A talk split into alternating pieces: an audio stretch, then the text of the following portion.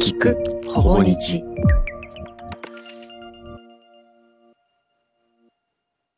水野圭也と岸田奈美のラブ相談。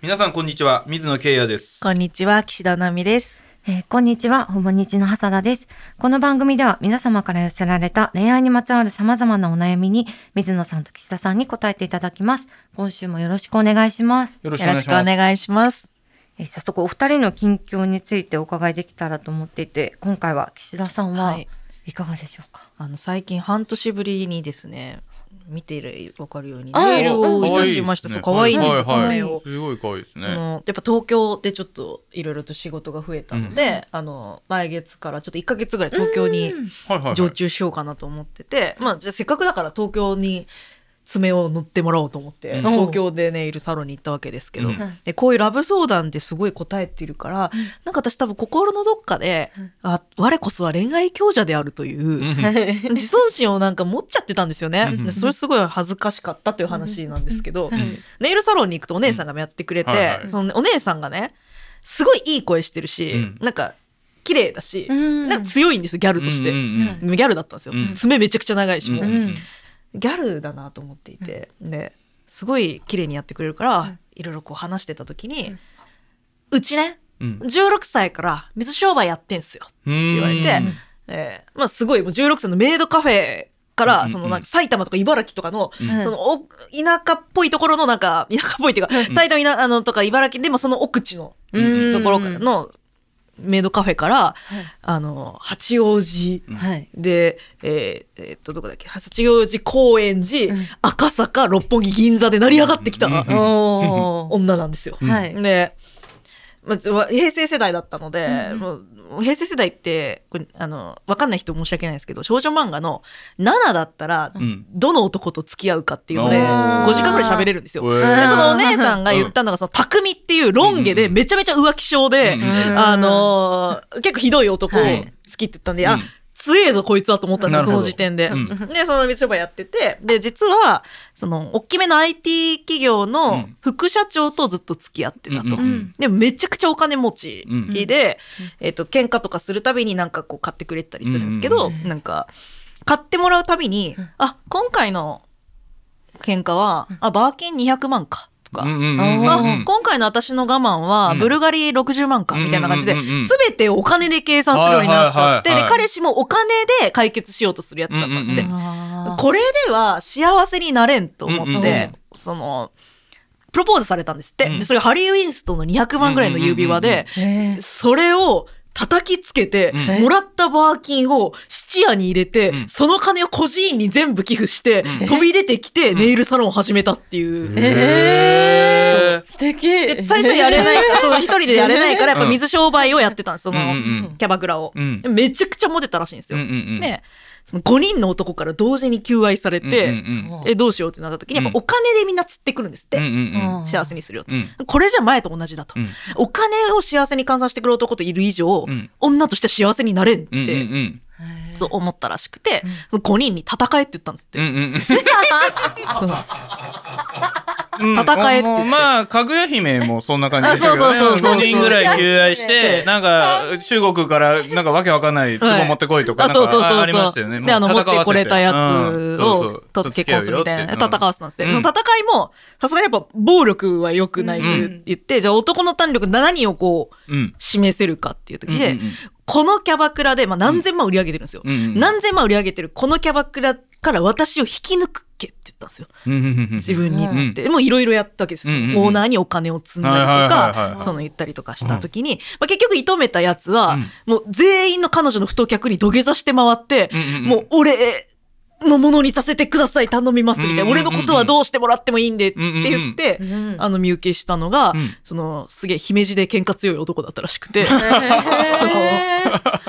今、その男と付き合ってるんです。へえでもその、強いから、うん。その、なんていうの？守ってもらうとかじゃなくて、うん。私もその男よりも強くなるっっていう、うんうんうん。このお互い負けねえぞっていう、うんお互い強くやってこうなっうんうんうんうん。ていう、なんか、悟空とベジータみたいな関係で多分やってると思うんですけどそれがすごい幸せで、うんこの間姫路に行って一緒にたこ焼き食べてたら、姫路のおっちゃんから、まあちょっと柄悪いんですよ。うんがあー、お姉ちゃん、東京の女らむっちゃエロいやんけ、ええな たこ焼きおごっとるわ言うて言われて、すごい幸せだったって言ってて、これ聞いた瞬間に東京すげえって思ったんですよ。すごい。そう。やっぱ私ここを目指さなければならない。こんな恋愛相談に答えといて、自分のことを強いと思ってはいけないと。本当にやっぱ強い女は、はいもうもらったバーキン売り払って個人に全部寄付してネイルサロン立ち上げるんですよ。なるほど。よく出会いましたすごいね。そう。あ、すいません。ちょっと失礼しました。あ、名称変わんだった。俺、5人って言っちゃダメだった。少年、あーうんそう、児童施設うんうんうんうんに、はい。はいこれちょっと最初から飛ばしてごめん。へー孤児院は今もうダメなんですか？今ね、あのね、い、あの、ダメ。孤児じゃない人もいるから。その、そう、親の事情とかで、そう。はいだから、えっと、児童養護施設かな？はいはい。はい。ごめんなさい。なんでちょっと訂正をさせていただきますけど、だからそういう、だから時代とともに言葉も変わっていくし、昔はその強いね、男に守られる、貢がれるのが女の幸せみたいな価値観もあったと思うんですけど、やっぱり令和は違うね。もう違う。一人でも生きていけるうん者同士が二人集まって、うん。そう、タッグを組み、生きていく、この東京をって感じでしたね。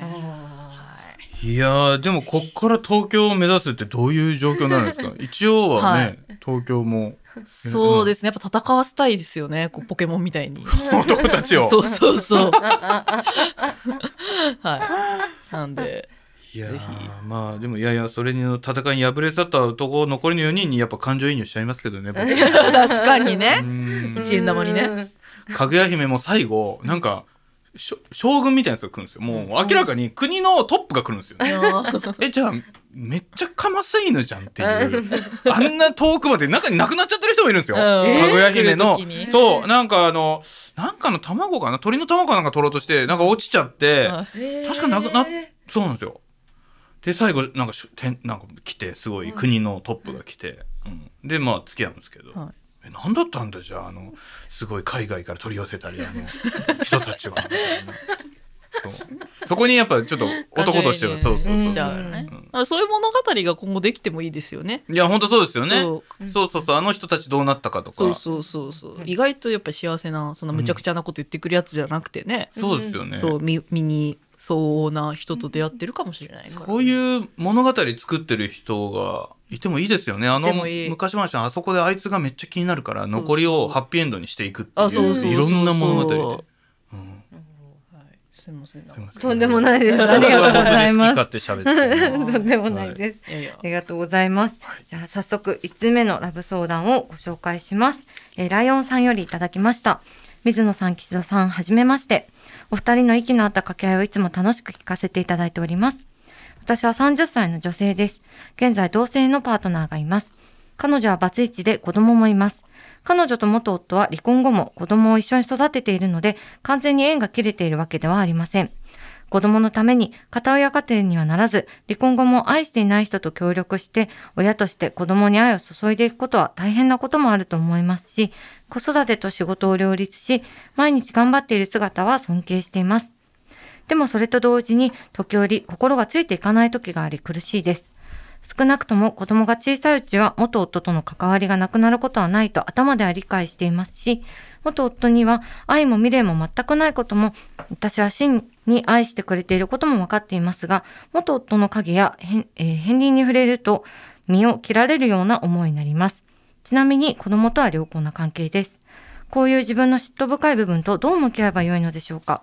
私は女性なので結婚はできないし、父親にもなれませんし、どうすればこの苦しみを自分の中でうまく消化できるのでしょうか？別れるという選択肢は今のところないですが、そもそもバツイチ子持ちと知っていながら付き合ったのが間違いだったのでしょうか？何かアドバイスをいただけると幸いです。よろしくお願いいたします。と、えーお悩みいただきました。やっぱ嫉妬にどう向き合うかっていうことですよね。あ、そうでしたか。うんいやそうですよね。私はごめんなさい。あの、もうこれライオンさんじゃないですか。はいはいはい。私これガチのライオンから連絡来てると思っていて。なるほど。はいあのね、これライオンが証明してて、おはいはい。あの、こう子供のために、まあ、これだから理性を持ってるんですよ、ちゃんと子供のために、うんうんうんあの、相手は。うんやっぱそこは子育てを、んね、あの、大事さ分かってるから、うん。でもやっぱ嫉妬してしまうっていう。だけど動物的なことで言うとですよ、うん。ライオンっていうのは群れを乗っ取るわけですよ。うん。オスを倒して。え時に、はい。あの、他のオスの子供がいたら、うんうんそれも群れから追放しちゃうんですよ。はいはい。自分で子供を作らす、うん作って、うんうんうん。そう自分の血以外の子供をやっぱこう、うん。まあ排除排除してしまうっていうのが、そうライオンだから、うん。まあ、人間としてやっぱ嫉妬するとか、うん。そこは大事さはすごい理性として分かってるけども、うんうんうん。もやもやするっていうのはあるんですよ。なるほど。ライオンだから。まあ、これ全然関係ない話で、うん。そのライオン、メスはやっぱその子供を追放されないために、うん。そのいろんなオスと交尾しまくって、うん。どの子かわからないようにするっていうので、その追放されるのを防ぐ奇策があるらしいんですけどそれはまたそれをやってしまうと人間おかしくなっちゃうので、うんそれはここでは、うん。はい、あれしませんが。いやーだから本当に仕方ないよね、これでも。うんうんうんうんうん、はい。でもこの排除できないわけですよね。だってこの人からしたら排除するってことはこのねその元旦那さん？とか子供とかをうん。もう会わないでくれみたいな、うん。まあ、元旦那さんに会わないでくれっていうのは結構また難しいと思うんですよね、うんうんなんか受け入れていくしかないような気もするんですなんとか折り合うというか。ううん。ん。そうだよね。絶対参考にならない話なんですけどはい。もうこのこっから丸々カットかもしれないですけど、。幻の。その最初の彼女が僕できたのも大学生の時で、うん。はい。大学2年の時最初の彼女ができるんですけどやっぱすごい嫉妬するんですよ、うん。昔付き合ってた人のこと考えたりとか、なんかいろいろ嫉妬した時に、めちゃくちゃ本当にこう考えてそのその想像で一人エッチをしようっていうふうに思ったんですよね、あだからその嫉妬っていうものをはい自分の中で快楽に変えてしまえば、おお。うんその変換されれば、はい。ネトラル性癖じゃないですか。そうよいい自分の中で幸福になれるはずだ、はいということで、んそれを本当にひたすらやってる大学にいる時そして徐々に徐々に、はい。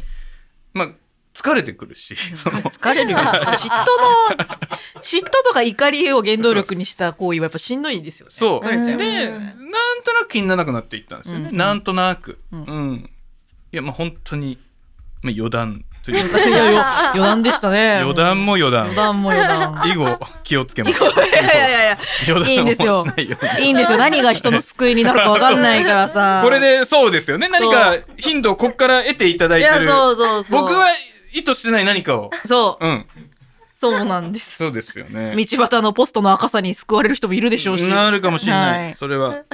そうだよね。ね。身を切られるような思いも。そうだよな、ね。そう。そうだよな。でもねやっぱ愛するっていうことはね相手が愛してるものを一緒に愛するっていうところがまあ究極の愛の修行ではねあるから、うん。嫉妬深さはもうそれライオンでも持ってることなんで、うん。もう本能として仕方がないと、うん。うん。仕方がない。でもそのさっきの奇策そのライオンのはい。奇策も僕ちょっと一個愛情があるなと思ったのはやっぱり子供を殺させない。子供のためにやってるんだっていうことからやっぱ逆算してると思うんですよね。そうそう。だからこのまあ嫉妬？元夫の人とかうん。嫉妬しちゃうけど子供のために何がベストなんだろう？この可愛い子のためにうん。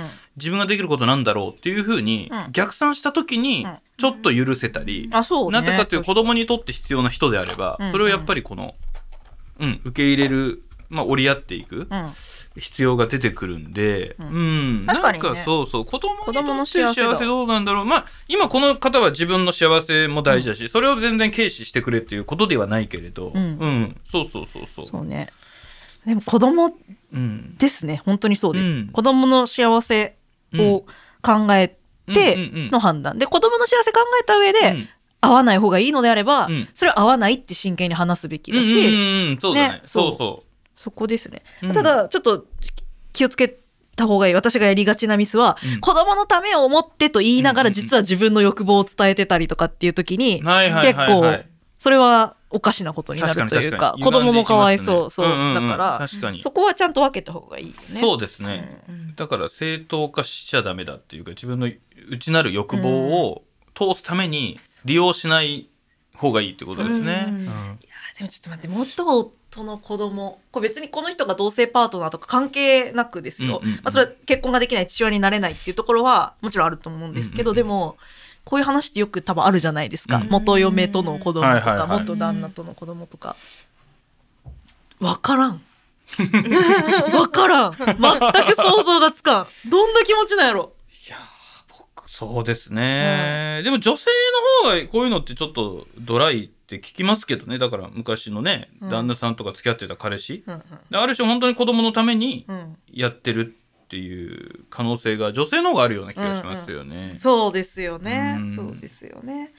いやでも子供だわほんとそう、ごめんこれはあの女の幸せとか、うん。家族大人の幸せとかってあると思うんだけど、うん。はい。まだ私やっぱ子供でいたいから、うん子供だと思う一番大事に、うんうんうん世の中で大事にすべきは、うんうんうん。そう。なんかここで自分の嫉妬をむき出しにすると、うん。子供に不利益がある場合はやっぱそれは絶対子供が大きくなるまで出しちゃダメなんだと思う、なるほど。それは大人の義務として、うんうんうんうんうん。うんいやそうかもしれないですね。そう。と正論を言う。いやいやん。そう。いやそこをやっぱ一番うん。あのー軸にした方が、ん。みんな幸せになれる気がしますよね。うん。だからこれちょっと僕この相談ちょっとまたゆすみません余談パート2になっちゃうでもパート2 はい。あのーこれ昔今最近聞かないんですけど女性がなんか彼氏がちょっとわかんない遊んでるって嫉妬する、うん。それ嫌だから私も遊ぶみたいな。ああでちょっとこの人仲良くなってそれこそワンナイト的な、っていうのがあるってめっちゃ僕いろんなもので読んだり、ん。だから嫉妬するからこう他の男とってでも僕結構そのまあラブ理論書くぐらいいろんな経験をしてきたつもりなんですけど、彼氏がこうだったから、うん。今日はあなたともうハメ外すみたいなうん。人に一人も会ったことなくて。おそらくですよ。これその女性が嫉妬した時にハメを外したいタイプの相手うんじゃないんです僕は。じゃあどんなタイプとハメを外しがちなのかなっていうのは僕はもうどっかで聞いてみたいと思ってて。うんうんうんどういう、まあわかんない。岸田さんがそういう人だというわけじゃなく、うんうんうんよく聞くじゃないですか、こういう話。だからね、うん嫉妬し嫉て、妬して男が遊んでるから私も遊ぶんだ、みたいな。遊ぶんだっ。て言って。で、なんか男が、いや、大事にした方がいいよ、みたいな。自分の体大事に、みたいな、いうパターンもあれば、よっしゃ、みたいな感じ。はいろいろあるとしても、はい。そのシチュエーションに一回もなったことないんで、うん。どういうタイプを選びもんなんですかね。えそうハメを外すときにハメを外すときにどんんな人ですか？で僕はハメを外す対象になったことがないってことなんです。ちょっと願望でもなんかそういう時に私がこれどう答えても地獄じゃないですか。わかんないその傾向傾向で傾向で言っていただければ。いいやわか私はハメ外す。はえー、どういう男？やなんかあのねそうちょっと前に話題になったね映画でちょっとタイトル今出てこないんですけどなんかね女性がめちゃくちゃ共感を受けた映画ではい。もうすごかったのが SNS で。で、見に行ったら、そのなんか最初、なんかタバコ吸うシーンから始まるんですけど、その女性が。なんか、その、あ、あ付き合ってる人がいるんですけど、いきなりハメを外したくなるんですよ。で、街でやってるパーティーに行って、そこで知り合った男と、ちょっとハメ外してくっていう話があるんですよ。はいなんかな、自分、なんか彼氏と付き合ってるんですけど、なんかその街を見て、ん。なんかこうな泣いてるんですよ、なんか。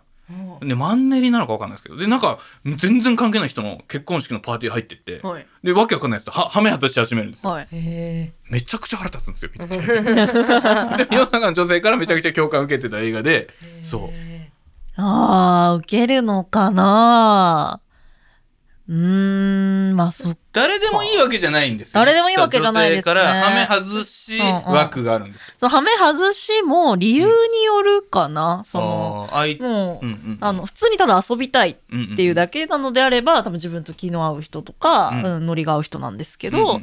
嫉妬深さゆえの私も遊んでやるだと、うん相手にも同じ苦しみ傷を味わわせたいっていうことが目的になると思うんですよ。ってなると相手が嫉妬するような相手じゃないと。ああ、そうか。そう相手が一番こういうやつとこう、はいはいはい。いあのはめ外すと嫌だろうな。で相手がプライドが高いのであれば、はいはいはいはい。その人よりも位の高い。人とか、ななんか相手が自分に自信がないのであれば、うんうんなんかもっと自信満々な人とか、やっぱ相手のコンプレックスを狙い撃ちしに行くっていう。だ そう、だけど相手が諦めちゃダメなんですよ。あ、もうこいつと遊ばれるなら、うん。もう俺は無理だって。無理だって。でその絶妙なラインを狙っていかないといけなくて、ってなった時に、男が水野さんを羨ましいと思うかですよね。そこなんでしょうね。だはい当時から、羨ましい対象にはなってなかったっていう説。あーそうそう。説説、それ俺はすごい鋭敏な嗅覚で嗅ぎ分けてたからずっと今まで残ってたのかもしれない。あれ？俺、はめ外し相手になってねえぞ、みたいな。そう。それも僕の自尊心が傷ついて傷つたのいて。あ、でも、いるんじゃない？水野さんに嫉妬をする。うん同じ作家業とかさ、の人とかだと。どんだけ枠狭いんですかそれ しかもまだ、ね あその、最近まあ本も出してみたいな。自己そう啓発系じゃなくて、もう、頑張らなくていいみたいな。出そうか、してる。寝てて年収1そう億みたい1なのが結構、ぬるゲそうー社会みたいな。みたいのが僕みたいななんかね、コツコツ系、コツコツ系で嫉妬させるみたいな。そうやったら、なんだよ、めみたいな。ちゃ狭いじゃないですか、その世。界。何ですか、その謹慎のこの。いやえ、あるある。あの、いる。ー、うちゃんといるそうですね。ちまあ、なゃんといるずっと気になってた。なんか、ちょっとでも今日はちょっと腑に落ちました。あ、本当ですか？確かになと。嫉妬が目的なんだから、うんうん男次第だなって。同士だようんうんうんね。確かに。うんでもさ、嫉妬されたから、それを腹いせに嫉妬させ返すっていうのはうん、うん幸せな結末を見たことがないよね。うん。まあ、そうでしょそういう性癖以外は。うんうんうんうんその寝取られ系以外はね、うんないからさ。うん。ありがとうございます。では、余談で終わりま余。談2回言って終わりま。僕に関しては特に。は。はいい。続いて3つ目のラブ相談をご紹介します。はいえー、くまさんよりいただきました。水野さん、岸田さん、こんにちは。ポッドキャストをいつも楽しく拝聴しております。私は25歳独身の女性です。現在お付き合いしている男性がいるのですが、交際中は性行為をしたくない旨をどのように伝えるべきか悩んでいます。彼は大学時代の先輩でつい先日付き合い始めました。先輩後輩の期間が長かったこともあり、信頼できる人で付き合うことができて幸せを感じます。ただ私は今まで性行為をしたことがなく、結婚するまではしたくないと思っています。理由は以前何かで避妊具をしていても妊娠する可能性があるということを聞いたからです。子供は経済的にしっかりと余裕ができてから妊娠したいと思っています。そのため確率が低くても万が一がある行為はしたくないのです。低用量ピルの服用という手段もあるとは思いますが、副やえー副作用もあると聞き、そこまではしなくていいかなと思います。今まで3人の男性とお付き合いしましたが、この話をしてからギクシャクしだしたり、話をする前に別れたりしました。今回の方とは長く付き合いたいという気持ちがあり、この話をどのように切り出すべきかご意見をお聞きしたいです。ちなみに今度初めての旅行を予定しています。何卒よろしくお願いいたします。というお悩みいただきました。いやでもこれよ旅行行くんですよね、はいこれはやっぱ男性は期待してる間違いなく期待してると思うんですよね。うん。そういう行為を。だからやっぱり言うかどうかは旅行前には言っといた方がいいですよこれは、うん。いきなり旅行で話されたらなんかすごいギクシャクそれこそ、うん。うんちょっとこの話してもらいたいですよね。うん。なんか話し合ったらいいんじゃないかなと思うんですよね、うん。自分の本音とこういう不安があるんで,、うんで自分はまだそういうことしたことなくてうんっていう、うん。なんかこううん。なんかいや最近ありますよねこのだからそういうことジェンダー的な問題でもこのなんかしてないことが恥ずかしいみたいなのがやっぱそういうのやめてこうよと。だからその大事にしてるっていうことは全然悪いことじゃないんで、うん。なんかやっぱりこううん前に話をする前に別れたりしましたっていうのすごいもったいないというかなんかぜひ話し合ってみてあじゃあやめとこうとかじゃあもしかしたらしてもいいかもとかうんいろいろ出てくると思うんですよね。いや、はいそうね、話を。うん、もうでも、すべてをやっぱエクセルで解決してきた女としてはですよ。そこなんですよね。いやそこなんですよ。はいうんあのーこれね。うんいや、わかるよ、不安も。うん不安もわかるし、事情もわかるし、うんあなた立派ですよ、これ。あのーこの乱れた世の中において、うんちゃんと責任を取るというところを考えてるってものすごく立派です。その上でですよ。結構私はこの文章から説得しようとしてるなっていうのが。ああなるほどなるほそう。ど。で、うん。人間って説得できないの、うん。説得されるともう相手の理屈を押し付けられるだけだから、うんうんうんあ、もう何言っても分かってくれないんだなとか、あ、もう自分がそれを理解するか拒否するかの二択になっちゃうんですよ。うんうんうん。だから、説得しちゃダメなんですよ、人って。うん。なんかまず話を、さっき水野さんが言ったけど、話をするっていう、うん。話をするっていうのと説得っていうのは違って、うん。理屈で責めるんではなくて、まあ実は、避妊具ししてても妊娠する可能性があるから、妊娠したいけど、その、あ妊娠、経済的にしっかりと余裕ができてから妊娠したいんだけど、今は嫌だってう。んうんいうう。わ、かるよ。でもこれ理屈じゃないですか、うんうんうん。それをぶつけられた相手はもうそれを理解するか、拒否するかのどっちかなんですよ。うんうんうん。でもそれは、拒否されるか理解されるかの、もうそれ自分で決めれないからうん、相手に任せるっていうのがまず一択。で、もう一択は、それでも相手が好きなのであれば、やっぱ話すしかないんですよ。説得じゃなくて、不安なんだけどどう思う？っうんうんうん。ていう、で、相手の意見をちゃんとここの心の片隅に、あの、い受け入れるっていう余裕を持たなければいけないと思っていて、私はね、人は説得できないと思っています。確かに、いはい。やーなんかこ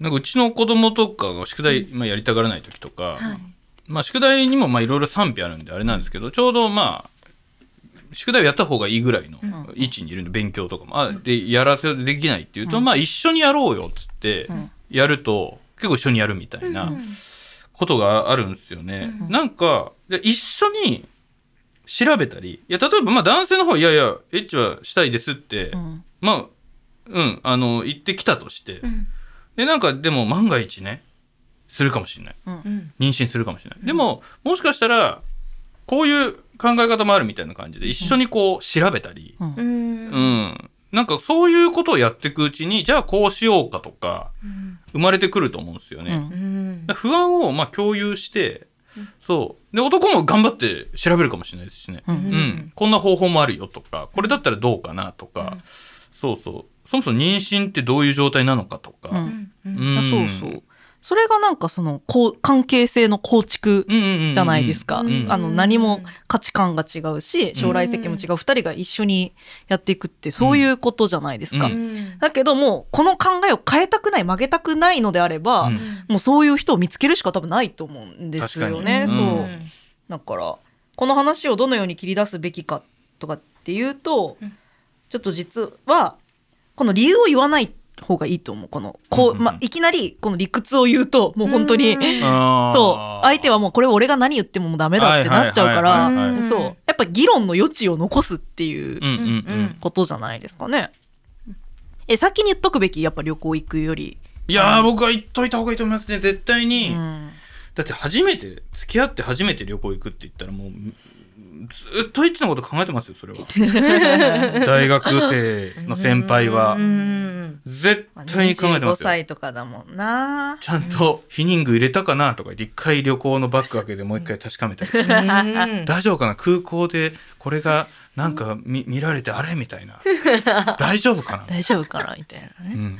うん、そんなチェックばっかしてると思いますよ、うん確かに。期待値を上げといて、うん下がるとそう。がっかりしちゃうからね。そうそうそうそうそう。最初は。っていう。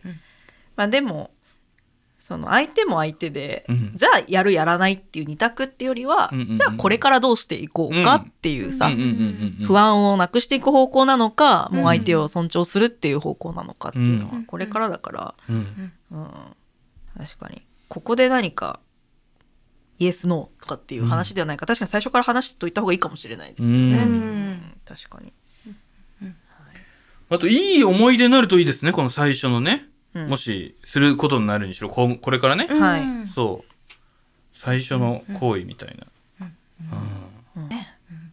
やっぱこう僕は最初の女性としたことがないんですよ。お。でこれまただから中学高校時代ね、うん。ずっと女の子に縁がない。で大学デビューじゃんみたいな。うん。のでもう僕の人生がそうなってるんですけど、そのだから初めての恋って意外とそういう高校生とかだったりするんで、出会った人は絶対経験をしてる人なんですよね。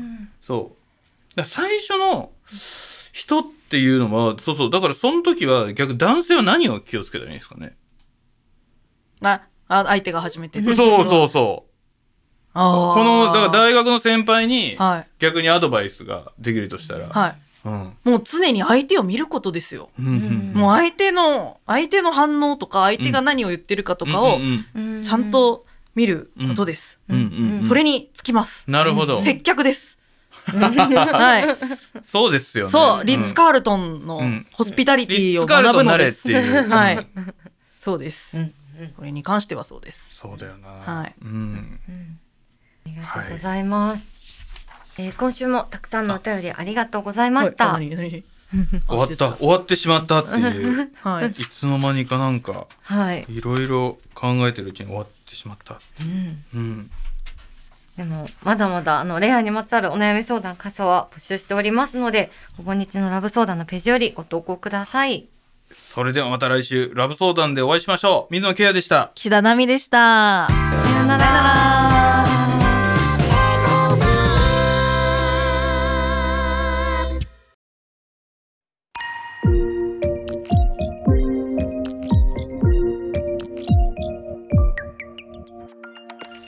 くほぼ日。